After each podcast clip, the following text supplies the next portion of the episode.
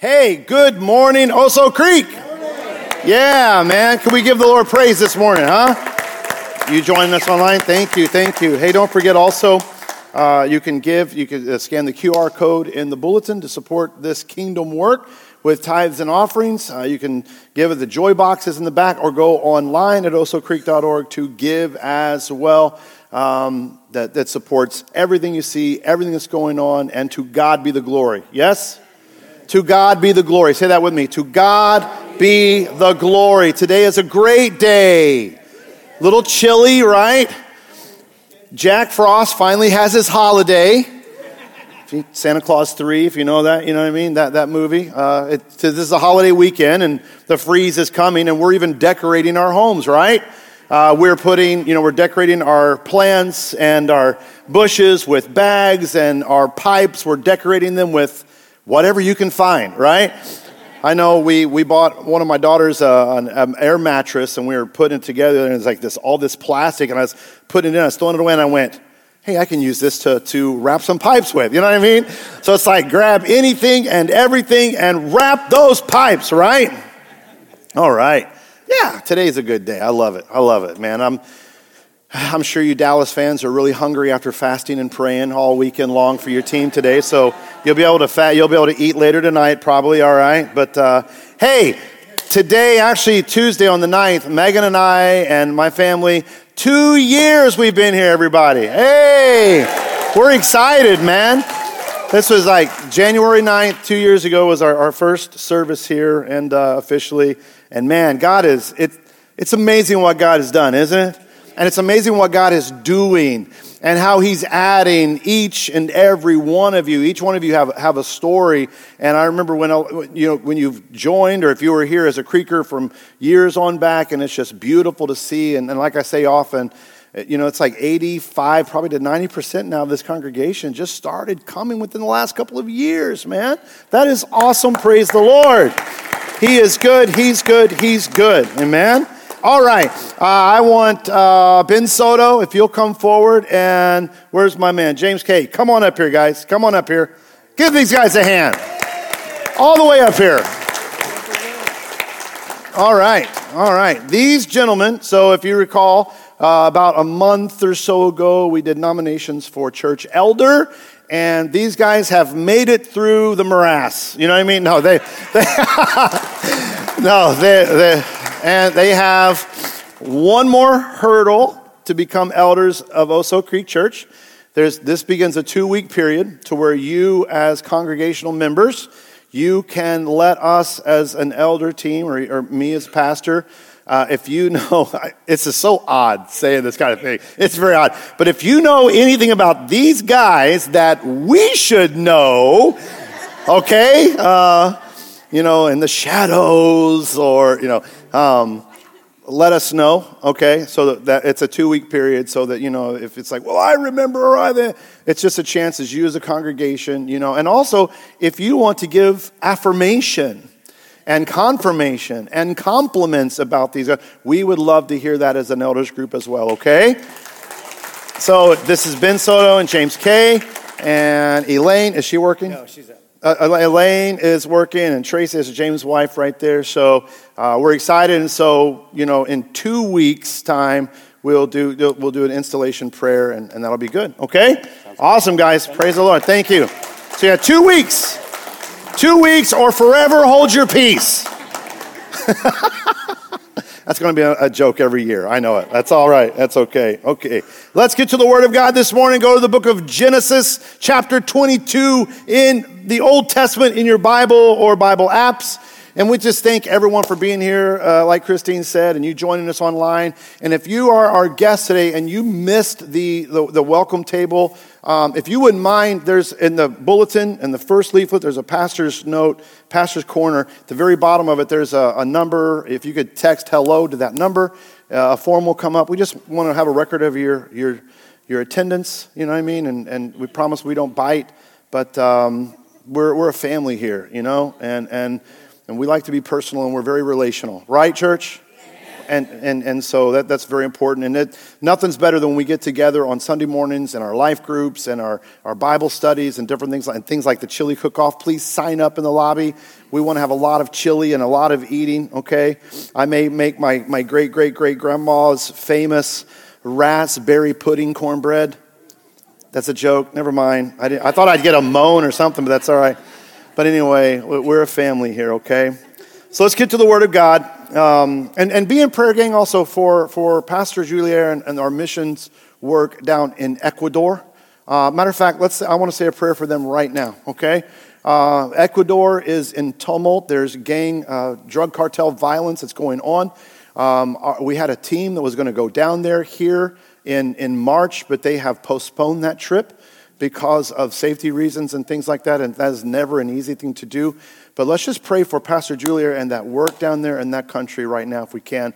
Heavenly Father, we come before you and we just lift up our brother and his wife and his son and, and their church, and then the churches in the jungle and the church at, at Tena, and, and the work that you're doing there, God, that you would just lay your hand upon them, that you would protect them, that you would put a hedge of protection around them, their transportation, the bridges, and, and the roads that they travel on, Lord, and that, God, that the government there could, could bring some security back into this country.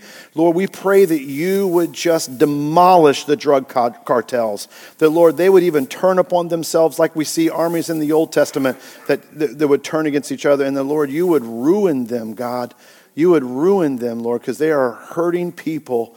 And, and Lord, we just pray for your protection and your provision in Jesus' name over that country and our missionaries. Amen? Amen. Amen. All right. Let's get to God's word. Yes? Yes. Love God's word. How many of you love God's word? Yes. So uh, this side does. I don't know about this side, but that's all right. You, it's okay. We're going to pick up with our boy Abraham. Uh, actually, he's not a boy, all right? He's beyond the century mark by the time we read Genesis twenty-two. He's now one hundred years plus plus, okay? Um, and we're going to read and talk about a pretty familiar passage of Scripture. Last week, with the name of God, you know, the revealed name of God, El Shaddai, God Almighty, the sufficient one, God revealed his name Uh, to Abraham, because Abraham and Sarah tried to help God out and make his covenantal promise that Abraham would be the father of, of a mighty nation and have so many descendants and the world would be blessed through him. They tried to help God out, if you recall, remember, by having a son through Sarah's servant Hagar. They thought, well, maybe this is the way the promise is going to happen. And uh, they had Ishmael, okay? But God told Abraham thirteen years later that Ishmael is not the promised lad, that Sarah herself will have a boy, and the promise that God made to Abraham was going to be fulfilled through Isaac. So Sarah did bear a child, and his name was Isaac. Abraham was like one hundred years old when he had Isaac. And man, don't you know, you got to understand, Abraham probably loved this child, Isaac. He's the one that Abraham and Sarah had been waiting for years upon years for. He was the promised child, the child who God would fulfill his covenantal promises that he made to Abraham in Genesis chapter twelve and chapter fifteen. If you're a parent, how many of you love your kids? Oh boy, if you didn't raise your hand, I mean, okay, oh, I'm just kidding. If you're a grandparent, how many of you love your grandkids? Oh yeah, everybody, oh yeah, I raised my hand really quick. Parents are like, oh, baby, come on, get up. And then there's, the, the wife pushes the guy's hand up, right? Yeah, you know. How many of you would do anything for your kids or your grandkids? Yeah, right, we all would. They are your world, and all they may, although they may frustrate you from time to time, right? And then time to time, and then time to time, and time to time, you still love your children and your grandchildren. Abraham loved Isaac. He cherished Isaac. He bragged about Isaac probably. Abraham was probably the loudest dad, even at one hundred plus plus years old, at Isaac's soccer game. When Abraham posted on Facebook and Instagram, it was all Isaac. Pictures of Isaac. Pictures of Isaac everywhere. Okay, no, no, no. I'm being silly. But you, you got to know what kind of parent Abraham probably was. He was one that really loved his son. He doted on his son. His son was probably everything to him. He's like probably going around. He's, he's the promised child. He's the promised child. Hey, have, you, have I told you about the story about how God miraculously, you know, moved in my wife Sarah's life, and, and she had uh, had Isaac at a, at a ripe old age? I mean, he probably just talked about it like crazy, okay? And knowing that is what makes chapter twenty-two a pretty difficult read in the Bible. And the topic that I want to discuss is not one that really gets people excited about a church. Like, like, yes, that's what I'm talking about, Greg. No, because the topic smacks against our humanity and it smacks against our pride. Woo. Okay? So let's read Genesis chapter twenty-two. After these things, this is all kinds of stuff in the, the previous chapters, God tested Abraham and said to him, Abraham, and he said, here I am. And he said, take your son, your only son Isaac, whom you love. Look how the Lord really emphasizes how Abraham felt about Isaac. Take your son, your only son. Now, a few chapters earlier, God had Abraham dismiss Ishmael. If, if you're a student, you know why that happened, okay? Because it was all about Isaac here. But he says, take your son, whom you love, and go to the land of Moriah and offer him there as a burnt offering on one of the mountains of which I shall tell you. Right away, you're like, whoa. Dude, did I, did I read that right? That's intense.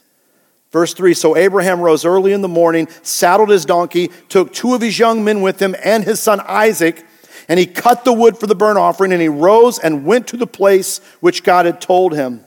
On the third day, Abraham lifted up his eyes and saw the place from afar. Three days of traveling. Could you imagine the thoughts racing through Abraham's mind as they're going? And finally, he sees the place where God told him to go, and he's like, we're here. It's time. Then Abraham said to his young men, stay here with the donkey. I and the boy will go over there and worship and come again to you. And Abraham took the wood of the burnt offering and laid it on Isaac his son, and he, he took in his hand the fire and the knife, so they both of them went together. And Isaac's, Isaac, not Isaac's, that's easy to say, it's my last name, but, and Isaac, you know, that's really eisegesis of reading yourself into the scripture, right? Never mind. Verse seven, and Isaac said to his father Abraham, my father. And he said, here I am, my son. He said, behold the fire and the wood, but, but where's the lamb? Dad, I see the fire, a little torch here, you know.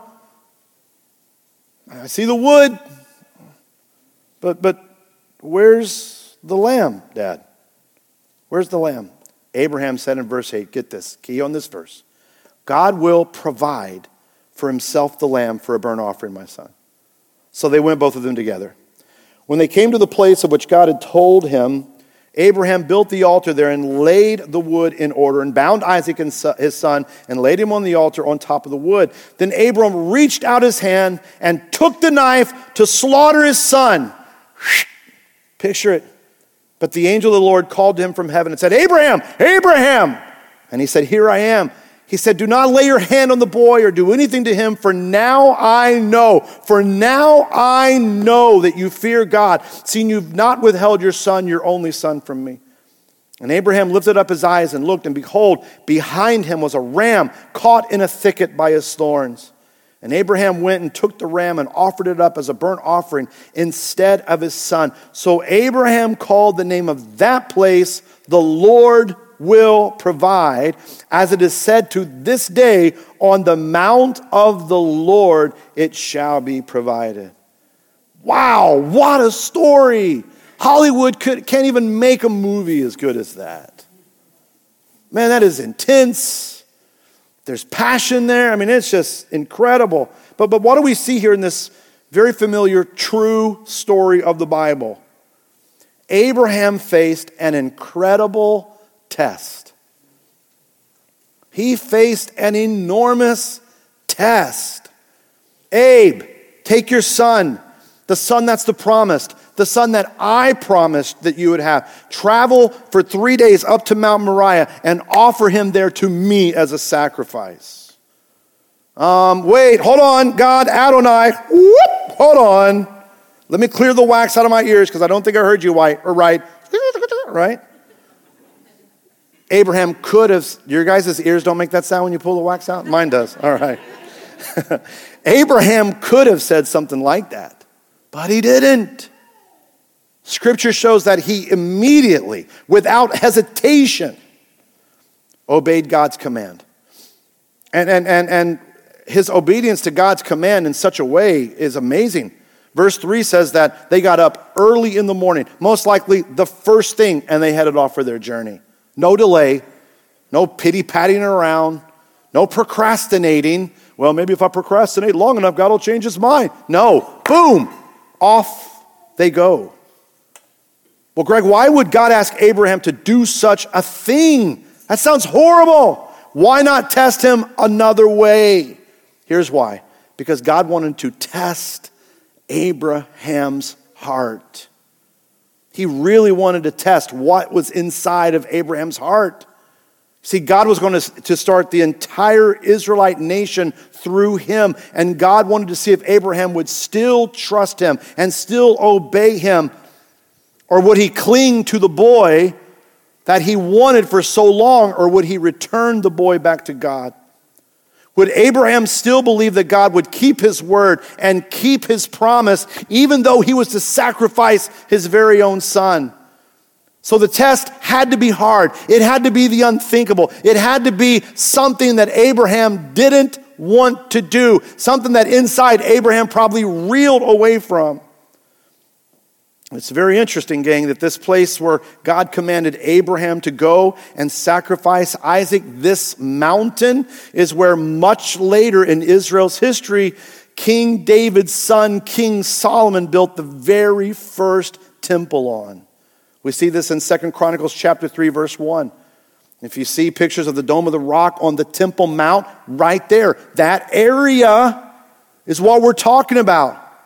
God said, go sacrifice your son there. Years, centuries later, Solomon would build the first temple right there.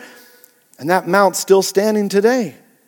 So this place where Isaac was to be sacrificed, would centuries later, would, would be where animals would be sacrificed to God as well. And Abraham went through it without delay. No back talk to God, no debating God, no trying to bargain with God. He just obeyed. See, Abraham was such a man of faith, so much so that he's listed in the New Testament in Hebrews eleven, which is considered faith's hall of fame. It's a listing of characters who showed great faith in the Lord, and Abraham was right up there with all of them.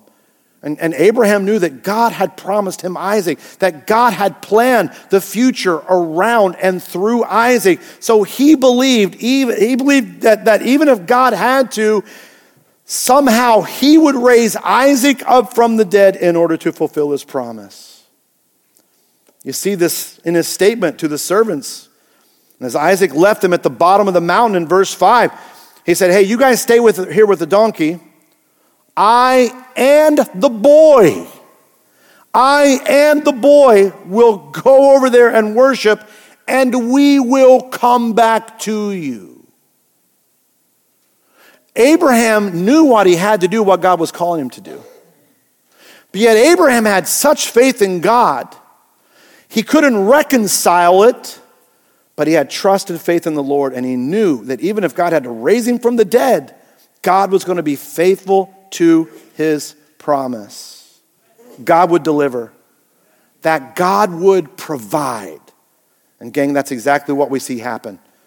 And on that, the very point, at the very point that knife was raised in the air, as we see in verse ten of our text, probably just a, a millisecond before Abraham began to let the knife fall. You ever done a knife? You just right, right there in that crux of time, right there, probably. God's like, hold on. Stop, Abraham. The test is over. You've passed. You've passed. But we got to know, God wasn't going to let Abraham sacrifice his own child. Child sacrifice was forbidden by God for his people. The pagan nations all around them would do that. And God was like, you're going to be separate and different. And God stopping Abraham further showed this, that God was against that, okay? But it was a test that Abraham passed. But God provided the lamb. God provided the, the, the ram for them. And that's what we see Abraham proclaim in verse fourteen of our text. Not a lamb, but the ram. And so Abraham called the name of that place, the Lord will provide. As it said to this day, on the mount of the Lord it shall be provided. And right there in verse fourteen, gangs, where we get the next revealed name of God that I want to discuss, the Lord will provide. That's, and it's a very popular name. Many of you might, I'm sure, have heard of it. It's Jehovah-Jireh, the Lord will provide, or the Lord will see it, as it's translated as well. The Lord will provide. Jehovah-Jireh, the Lord will provide. That's what Abraham said. The ram was caught. So he didn't have to sacrifice his son. So he named it, said, the Lord will provide. Jehovah is my provider. Jehovah-Jireh. And it became a very popular saying that on the mountain of the Lord, it's going to be provided, okay? Jehovah-Jireh, our provider. Now last week, I mentioned how when we were talking about El Shaddai, first time I ever heard that song or that, that name for God was with Amy Grant's uh song by the El Shaddai, you know, and many of you said, oh, I remember that, and my parents played it growing up, and I used to sing it all the time. Well, back in the day, in the eighties, I love the eighties. Anybody else, uh, eighties fan with me? Thank you, my people, my tribe, all right? We're so young, okay? Um, but there was, stop laughing, I hear you. There was a worship artist by the name of Don Moen who recorded this name of God, and, and it went, Jehovah-Jireh, my provider. You guys are looking at me like, wide-eyed. Anybody else ever hear that song? Thank you. His grace is sufficient for me, for me, for me. It's such a fun song. Jake, we need to sing it next week, okay? Jehovah-Jireh, my provider. His grace is sufficient for me. And then it goes, my God shall supply all my needs according to his riches and glory, okay? I, I just thought that I, I, I'd give you another oldie but a goodie, okay? Another blast from the past, all right? That's the first time I ever heard Jehovah-Jireh and being God our provider. And in this series, we've been talking about the different names of God. And, and now, and, and for the just next couple of weeks, this series will be coming to a close. And Megan's always like, how long are you going to take this series? You know, forever. It's eternity. No, it's okay. She's not here. She's sick. Pray for her and Kalia. But she's probably watching, so I hear you. It's going to close soon. That's all right. Uh, but um, now we enter into this part of the series, what, what's referred to as the compound covenant names of God. Compound covenant names of God. So we, we learned weeks ago with the name Yahweh or, or Jehovah that, that, that God was a relational covenant name. Yahweh, Jehovah is a relational covenant name. So now for the next few weeks, we're going to take that name and then add another name to it that speaks of God's nature and attributes. So it's Jehovah plus an attribute or characteristic. Here it's Jehovah plus Jireh, which is God my provider. It's a compound name, compound covenant name, okay? And that's what we see God do for Abraham in our text here. He provided the ram to be sacrificed instead of Isaac. And what a great provision, right? I mean, Abraham was probably like, whoa! I mean, his heart was like, you know what I mean? He almost had to see Doctor Rafa at the cardiologist office, to, you know what I mean? Because it's about to have a heart attack. He's like, ugh! You know? But he provided, and it was awesome. He provided the ram to sacrifice instead of his son Isaac. And that causes us to think about something here about this story. What was God really after here? This whole story, and again, it's, it's, it can be a difficult read, but what was God really after here? God could have simply just provided the ram in the first place. He could have said, Abraham, if you'll obey me, you and the lad go up to Mount Moriah. I will provide a lamb to sacrifice for you. But that wouldn't really show what God was getting here with Abraham. What was this test all about? Gang, the test was all about surrender. What God was after was surrender. Obedience and surrender, okay? Listen to me, guys. Online as well. God is after surrender. Surrender. God knew that he and Abraham's, he, he knew that he had Abraham's full heart the moment Abraham raised that knife. I mean, all up to the journey, he could have backed off. Even going up there, setting everything in order, he could have said, oh, no, no, no. Nope, nope. Isaac is too precious to me. Isaac's my world. Isaac is my life. Isaac is who I treasure. My heart is after Isaac. But God knew the moment that Abraham went, he had his heart. He had his heart. He had his surrender. God knew one hundred thousand percent that Abraham then put nothing between him and his Lord. His surrender showed that, that God was the most important person in Abraham's life, that Jehovah God was Abraham's most treasured thing in his life. So as we start two thousand twenty-four again, we're like a couple weeks in. What about you? Is God the most important thing in your life? Is your whole heart his? Is he your most prized possession?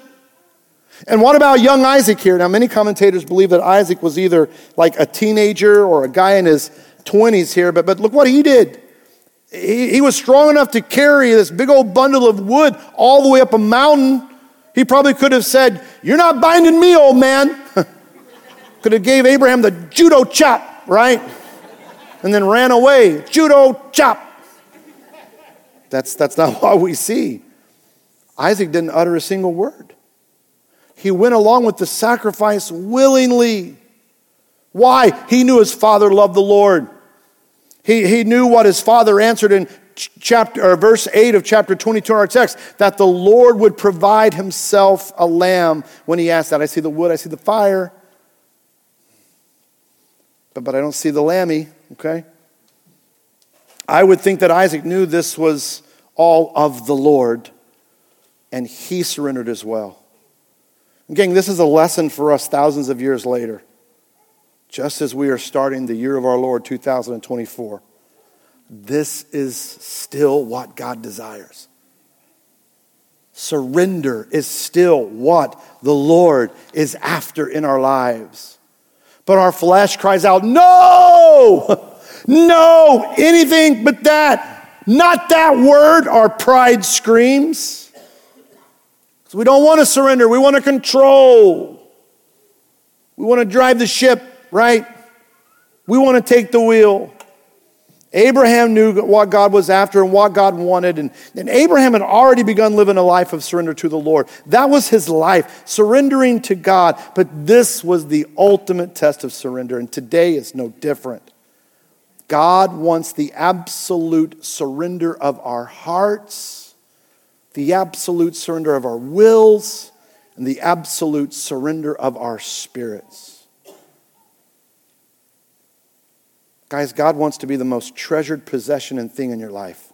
More than that car, more than that boat, More, more than, than any type of material thing, more than your spouse, more than your family, more than those Star Wars or some fantasy collectibles, all right?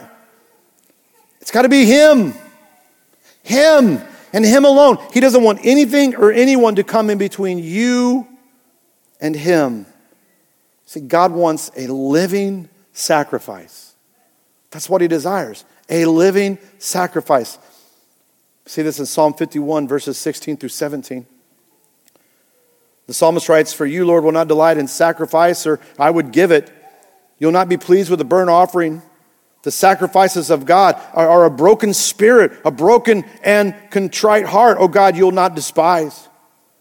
Paul writes in Romans twelve one, "I appeal to you, therefore, brothers, by the mercies of God, to present your bodies as a living sacrifice, holy and acceptable to God, which is your spiritual worship." Does this describe you? Can you point to yourself and say, I am a living sacrifice for the Lord? Are you surrendered completely to him, his will for you, and what he wants for your life? I mean, if you would go back in time and Ask Abraham. You know, he, he, he would not have wanted to go through this at all. But it wasn't about what he wanted. It was all about what God wanted.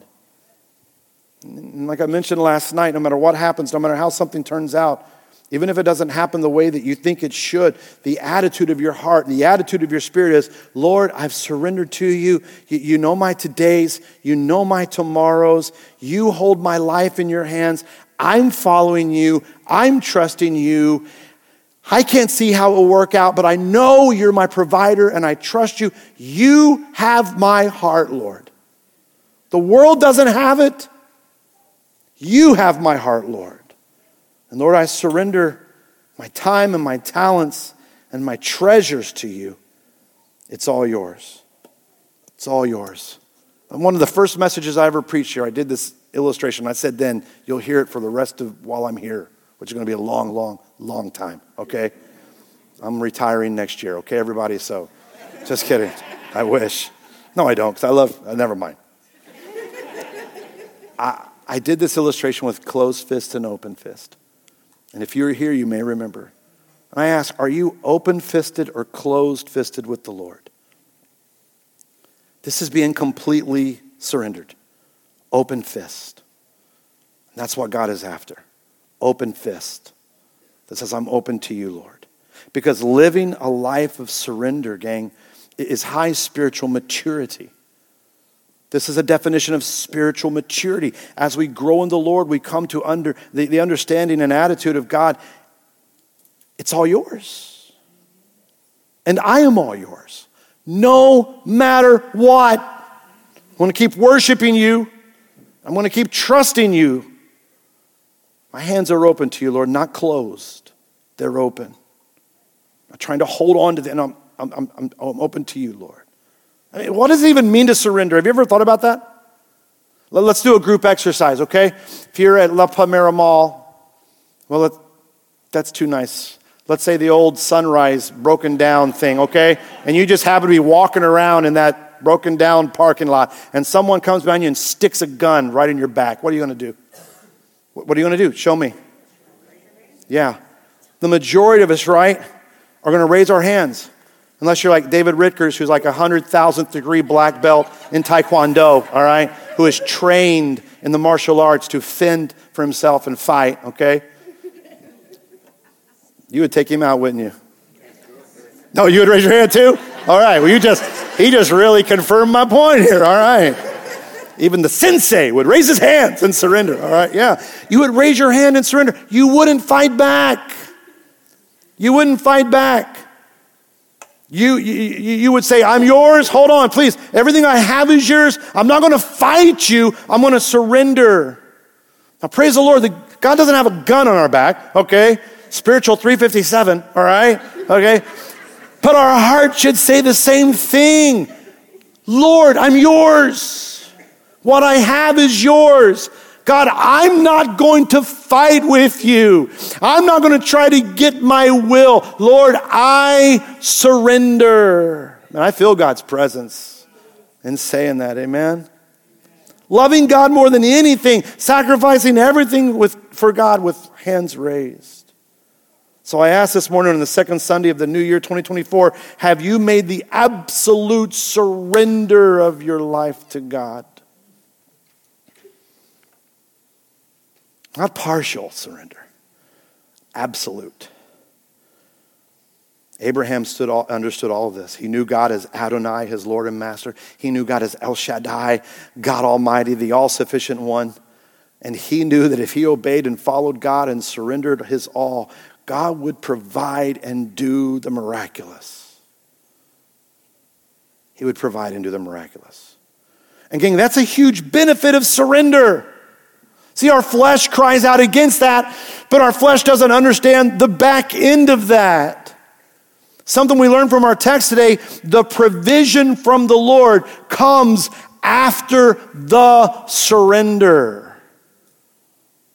The provision comes after the surrender. Just imagine, as Abraham and Isaac are, are walking up one side of the mountain, there's a ram on the backside that's heading up at the same time They don't see it, but it's on the backside of the mountain heading up there as well. And, and God made sure that Abraham didn't see that ram until Abraham showed total obedience and total surrender to the Lord. And at that point of absolute surrender, God was like, hold on, here's the provision. Here's your provision. You see, guys, God already had the provision ready for Abraham. He was just waiting and wanting for his surrender. But man, there's believers today who are like a Japanese general who is about to surrender to the famous American general Douglas MacArthur uh, in, in one of our world wars. And the meeting was set up for the Japanese general to officially surrender. But the Japanese general stuck out his hand to shake General MacArthur's hand. But MacArthur said, I cannot shake your hand until you first surrender your sword. We can't be friends as long as that sword is hanging by your side.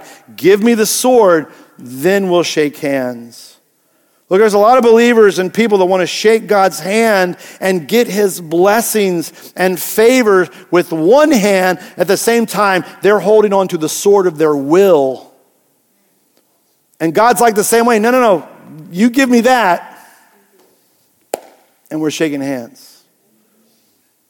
It's got to be me and me alone, not me and your will. It's me and me alone, not me and you doing it to you. No, absolute surrender to the Lord. God is saying, let go of whatever you're holding on to and surrender it to me. And when you do, he's Jehovah-Jireh, our provider. He'll provide. So what will he provide? What will he provide? And a lot of times I wonder if when people hear the term Jehovah-Jireh, my provider, they, they think in terms of, you know, God give to me. Provide what I want, okay? Going back to that eighties song I referenced, you know, it's like, Jehovah-Jireh, my provider, his grace is sufficient for me. They sing, Jehovah-Jireh, give me what I desire, I need and I want from you, Lord. That's the attitude of believers. God's not a genie in a bottle, right? He's not a wish granter. And provision isn't necessarily about material things, even though we're living in a material world. No eighties fans on that reference? Oh my goodness. I didn't, come on. I'm trying to keep the eighties rolling anyway. When you surrender to the Lord, God will provide what you need and exactly when you need it. Did you hear that? He'll provide. When you surrender, he'll provide what you need exactly when you need it. Just like we see Abraham. With Abraham, that provision was at the exact right time. You know, when, when Megan and I, early in our marriage, and Jake, if you want to come on up, you guys, yeah. We were serving at a, at a pretty at a pretty large church, and we were not doing well financially, if I could just say that. And Megan and I made the great decision, okay? We knew what God's word said. We knew what God asked when it came to finances, and to tithe, you know, the first ten percent of your income. And trust me, I've heard all the debates. I've heard all the arguments against. Pfft, no, they don't stand, okay? It's a principle that God set up long ago, even all the way back to the beginning, okay? But we made the great decision while, while serving on a church, we can't afford to tithe. We can't afford to tithe. And we didn't. I'm not I'm not saying that proudly. I mean, yeah. Dude, we were, it was a horrible time. It just was not good. I can't even go, we don't have time to go into how terrible of a time it was for us financially. Just nothing was working out. It was horrible. We ended up, as a matter of fact, we had, we were the sixth youth pastors in five years at that church. It was in Arizona. And the same thing happened to the previous five. The They got turned on. It was a pretty, uh, uh, I'm trying to be nice here, but a lot of the kids really took one of their way, and all the youth workers and staff were parents, and they did whatever their kids wanted, and they completely turned against us, and the pastor said, you know, you, um, I'll have to let you go, you know what I mean? And um, it was a very rough time for us, very rough time. So we moved down to Alamogordo, and and and my father-in-law was like, hey, you guys are stressed. We just had Kyler. She was just like three or four months old. She just went through, stayed in the hospital for like a month with R S V. I can't even, it was just tough. And he's like, we got an apartment upstairs. You guys just stay, chill, find, put out resumes and stuff, but just relax. But me and Megan made the decision. We're like, you know what? We're we're we're going to surrender in this area of our finances, and we're going to, no matter what, we're paying. We're tithing. We're going to be obedient to God's word, and we're tithing. Even though it doesn't seem like we can, we're going to do that. So we gave a complete surrender there. And I'll tell you what, gang. I mean, we didn't get rich, okay? we didn't we didn't become like, you know, millionaires or nothing like that. You know, like, like some people will promise on Christian T V or whatnot. No. But what we began to see God do was miraculous. We saw a complete shift in our lives. And we saw God really begin to provide in ways that he never, we he was ready to, you know what I mean? But because of our lack of surrender, it's like, wow. But man, when we finally surrendered, and, and it's been that way ever since, and we could, there's been so many times in our married life of twenty-five years since then, we're like, dude, I don't see how the bottom line's going to make it, but it always does, and God has always come through, and he's always, even sometimes very miraculously provided exactly what we needed at just the right time. And it's about surrender, amen? Hmm. Guys, it's just like what I mentioned last week. He'll provide for us to fulfill his plans and his promises to us. And he provides us with atoning salvation through Jesus Christ, the perfect Lamb. He provides us with his word, the indwelling of his Holy Spirit, the baptism of the Holy Spirit. The Apostle Paul writes in Ephesians one three that we have every spiritual blessing in Jesus Christ. But he also provides us with peace and strength and protection and safety and health and companionship and love and joy and even material things and sometimes financial blessings. Provides us with loving kindness, all according to his good will and his good purposes in our lives, Philippians two thirteen. Look, he will provide for us in the life we have now, and he's going to provide for us in the life to come. And he's already made provisions for that. Because see, God provides himself. God provides himself, gang. That's beautiful. Remember, he is El Shaddai, God Almighty, the all-sufficient one. He is all you and I need. He's the lover of our soul. Jesus is the great shepherd who provides and protects for his sheep. So what do you need? It's all in him. It's all through him. It's all by him. So surrender to him. You will get much farther in your life by surrendering to the Lord than trying to hold on and control things and aspects of your own life. God's provision is perfect. It's perfect. What he does is muy perfecto, all right? How many of you guys have heard the phrase, we serve a, a right-on-time God? Yes, we do. You might be in a season of holding or waiting. Don't give up. He's going to provide it just the right time. Abraham and Sarah waited and waited and waited and then some.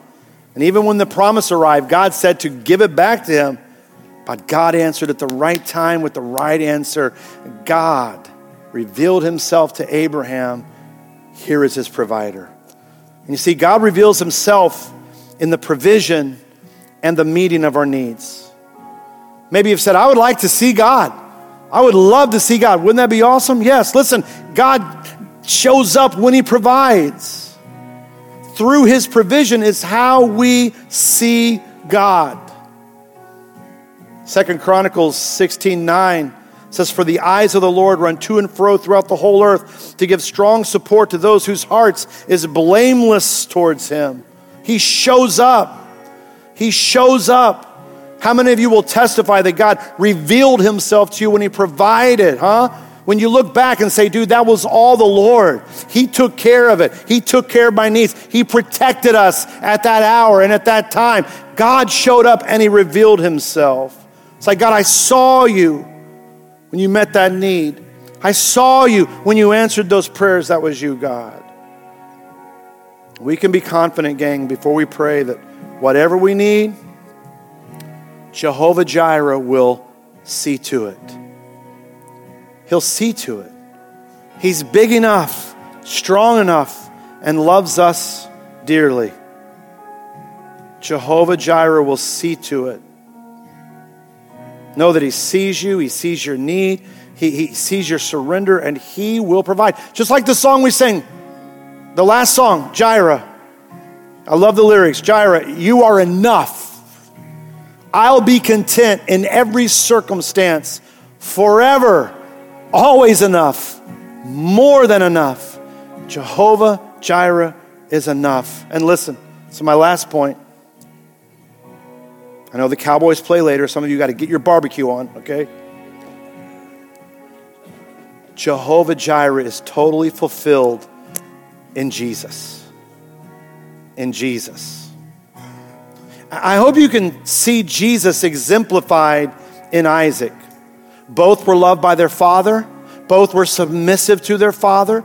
Both offered themselves willingly to the father. Both carried wood up the hill of their sacrifice. Both were sacrificed on the same hill. Both were delivered from death on the third day. Did you hear that about being sacrificed on the same hill? Look, this is so amazing. Give me two more minutes. Listen. Mount Moriah, where Abraham was about to sacrifice Isaac, but where God provided the ram as a sacrifice. Like I said, it's the same place where centuries later, the temple was built and sacrifices were made to God. And then centuries later, on that very same ridge was a place called Golgotha, the place where Jesus Christ died on the cross. That's beautiful. That's amazing. You can't make this up. Here in this story of surrender, Isaac, a type of Christ, willingly offered himself to his father Abraham. And on that very same mountain ridge, Jesus Christ showed the ultimate surrender as he was willingly giving himself to the Father, and he gave his life for everyone on the cross. Whew. So good, thus providing us with the greatest provision that we would ever need, salvation to eternal life. Salvation to eternal life. Romans five, six, and eight, my last scripture. For while we were still weak, at the right time, hear that? At the right time, Christ died for the ungodly. For one will scarcely die for a righteous person, but God shows his love for us in that while we were still sinners, Christ died for us. Shh. Abraham said, on the mountain of the Lord, it shall be provided. That was, that's a future tense. He's looking forward to something. And that something was the perfect lamb, not a ram this time, but the perfect lamb, Jesus Christ, to die for us. twenty twenty-four is here. How about letting this day be the first day of total, absolute surrender to the Lord? And if that, if, if you have been living like that, and that is your heart, and that is your attitude, make a recommitment to that today on the second Sunday of, of the new year. Everything is yours, Lord. Maybe you've not done that. Maybe you've not turned to Jesus. You find yourself here today or you're online, you say, I need Christ. I'm going nowhere on my own. Listen, call upon his name. Say, Lord, I'm a sinner. I need you. I repent of my sins. Forgive me and cleanse me. Cleanse me. I want to live for you. I surrender my life to you. Make me a new person. Change my heart. Dude, you pray a prayer like that. Dude, you're in the family of God. And the Holy Spirit takes residence in you, and he's going to start doing an internal change with you. He'll make you a new creation for the Lord God. Lord, I just pray for every heart that's here this morning. I pray for every heart that's watching online. God, you know our hearts. You know those areas, Lord, where we want to hold on to them. You know those parts of our lives, God, where we want to control. And I pray that today on the second Sunday of the new year, that, Lord, we would just have the attitude that Abraham said, had, and we'll just say, Lord, it's all yours, even Isaac. Lord, I'm, I willingly give everything to you. Jesus, you surrendered everything for us. Let us be willing to surrender it all for you. Forgive us, cleanse us, make us new, and help us, I pray. In Jesus' name, amen. Amen.